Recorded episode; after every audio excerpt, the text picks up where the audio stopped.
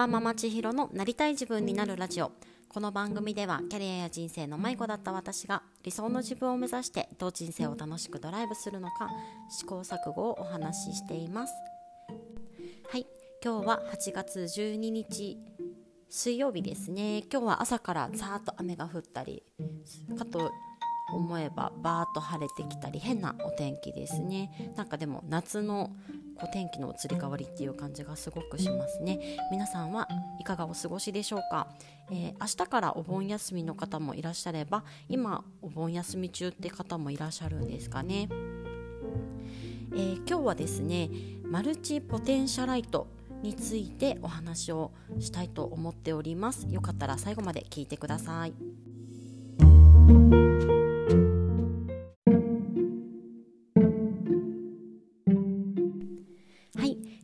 マルチポテンシャライトについてお話をしていきます、えー、きっかけなんですけれども、えー、ツイッターであやティさんという方がこのマルチポテンシャライトについてシェアをしてくださっていたのを見て私も初めて聞いた言葉になります。でこのマルチポテンシャライトとは何かと言いますとマルチ複数のですねポテンシャル潜在能力愛と人ということで、まあ、簡単には一つのことにこう決めないで次々興味のあることにこう移っていくような特性を持つ方のことを言います。で私もこういろんな方となりたい自分になるというワークショップをしていく中でこう感じることもいろいろあったんですけれども一部ですねこう自分はこれっていうこう転職がなかなか見つけられないとかこう一つのことをこう積み上げてずっとやっていくっていうんですかねやり続けていくことができなくてそんな私がダメなんじゃないかなみたいな不安があったりとかこうなんかついいろんなことに興味があるのでこういろんなことに手を出してしかもこう途中で飽きてしまうなっていうふうに考えられていらっしゃる方だったりとか、まあ、たくさんやりたいことがあるんだけどそれとこの自分の人生とか今後の将来っていうのをこうどう結びつけていいかわからないっていうようなお話をこういくつか聞いたんですよね。でそういった方たち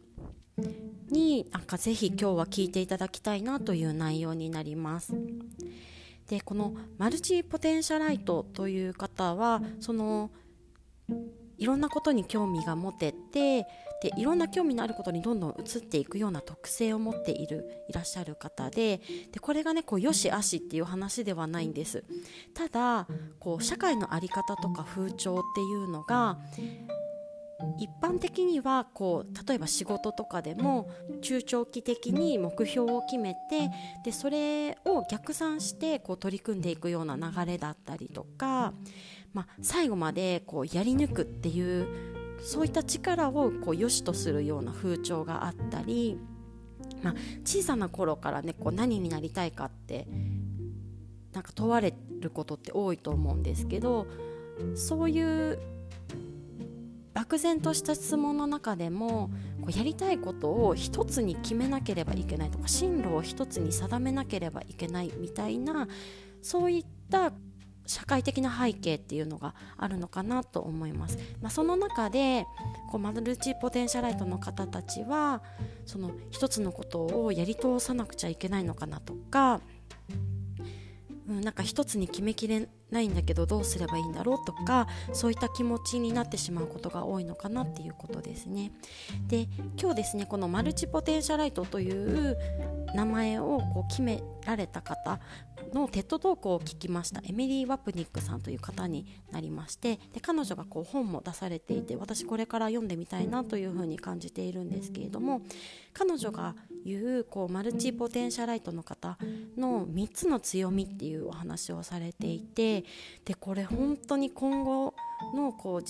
人生というか社会においてとても必要な力だなというふうに感じたのでこうぜひあのご紹介させていただきたいと思います。3つの強みまず1つ目はアイデアを組み合わせるという力です、えー、マルチポテンシャライトの方は多くの興味を持ちその都度その都度の学びだったりとか経験っていうのをこう追求されていくので、うん、とそれらをこう組み合わせて新しいものを創造する力に長けているというふうにおっしゃっています。2つ目は新しいことを吸収する力です。えー、新しいことにこう興味を持つとこうすぐ移ってのめり込みどんどん吸収をしていきますでまたその新しいことに興味を持った段階っていうのは常にその分野に対しては初心者なので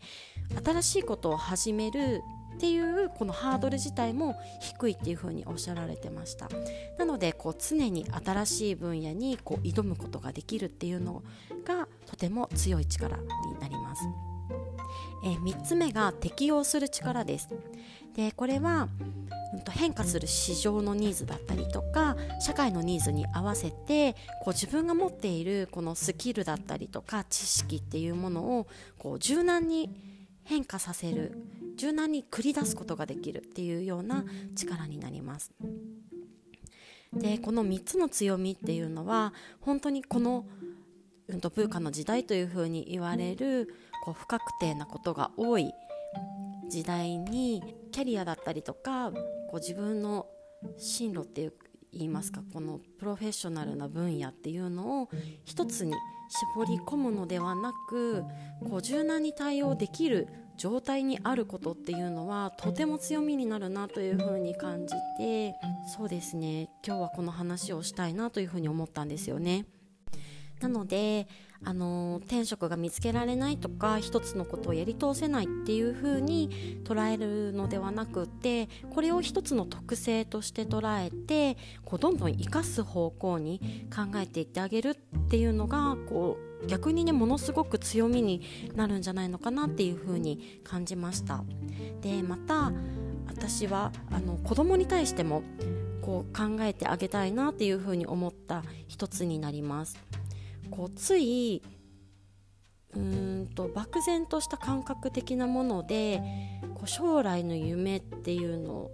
ものだったりとかこう将来を選んでいく分野だったりこう興味の対象っていうのをこう一つに決めさせるっていうわけじゃないんですけれどもだから潜在的なところで自分自身がこう一つを誘導しそうになっている場面って割とあるのかなっていうふうに感じます。うちはまだ長男が3歳半でこう、ね、将来将来は仮面ライダーになりたいとかって言ってますけどでそれもねなんか可愛いなって思ってまだ聞く程度にはなるんですが、まあ、例えば今後のこうやりたい興味のあることだったりとか例えばこう、ね、習い事をしたいっていうのもいくつか出てくるかもしれないですし部活をやりたいっていうこともいくつも出てくるかもしれないですしそれらをこう続けるっていうことに何か一つねこう価値を感じて続けさ続けられないことってが良くないことなんじゃないかなっていうふうに考えてしまいがちだなっていうふうに感じたんですよね。なのでこうマルチポテンシャライトの方のようにこういった特性があるっていうことをまず知ることでそのそういった特性の方がじゃあ逆にこうどうあることがその特性をより生かすことにつながるのか役割分担でうんと、そうじゃなくて何か一つを追求して一つのスペシャリティな分野でこうどんどん追求していける人はどうあることでこう発揮することができるのか。じゃあマルチポテンシャライトの方はその特性を生かしてどうすることでこう強みを生かすことができるのか。その強みっていうのが先ほど紹介した3つの強みになると思うんですけれども。そういう視点でこう考えていくと必ずしもこう一つのことをこうやり抜いていくとか専門分野を一つに絞り込んでいくことが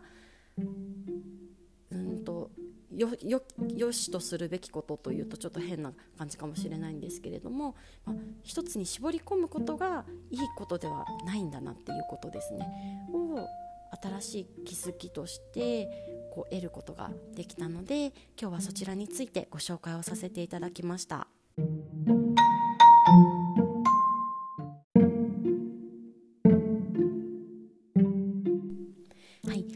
駆け足でご紹介をさせていただいてしまいましたが、えー、っとですね、このマルチポテンシャライトというのは私にとってもすごく大きな発見でありました。えー、っていうのもこのなりたい自分になるというワークショップですとかセミナーをしていく中でまずありたい姿を描くというところからこう入っていったんですけれども、まあ、その結果として、うん、ありたい姿をこう簡単に描くのが難しかったりとかありたい姿を描くことにワクワクできないって言っていただく方がいらっしゃってでそういう方もいらっしゃるしそれはそれっていうふうに分かってはいつつもじゃあどうすることがそういった方たちがこうワクワクした気持ちを持ってこう前進していくことにつながるのかっていうのがこう見えないまま、うん、どういうどうするのがいいのかなっていうのをすごくこう悩んでいたっていうとあれなんですけど考えていた部分だったので。うんなんかマルチポテンシャライトという言葉を知れてでそういった特性がある方がいるとこう言語化されているものをこう受け取るっていうんですかねできたことで、うん、なんか新しい新しいこう多様性じゃないんですけれどもそういったダイバーシティ的なところを知ることができいろんな方のなりたい自分っていうのをこうお手伝いさせていただきたいなっていうふうに考えた時のこう深い学びになりそうなこうヒントを得られたなと思ってあやティさんあの本当にシェアしていただいてありがとうございますとても感謝をしています。えー、今日はマルチポテンシャライトのお話でした。一つのことをなかなかやり通せないと不安に感じられる方もいらっしゃるかと思うんですけれどもそれは一つの特性だというふうに受け入れ逆にそうだからこそある強みっていうのもあるというのをまず知った上でそれを生かすために何ができるのかというふうに考えることができるのかなというのが1点。もう1点は、えー、子供を育てていく中でつい一つのことをやり通すことを良しとしてしまうような風潮ってどこかにあるのかなというふうに感じましたので必ずしも一つのことをやり抜きたい人ばかりではないんだっていうことをまず念頭に置いておくことですね。で自分の子供がひょっとしたらマルチポテンシャライトかもしれないという可能性を加味しながらも、まあ、子供の様子をよく観察して子供が自分のこう才能とか特性っていうのをより発揮できるようなサポートをしてあげたいなというふうに感じました。今日はちょっとこれからですねあの息子たちが帰ってきそうなのでちょっと駆け足で収録をさせていただいております。ちょっと分かりづらい点もたくさんあるかとは思うんですが、えーと、と最後まで聞いていただいてありがとうございます。また明日。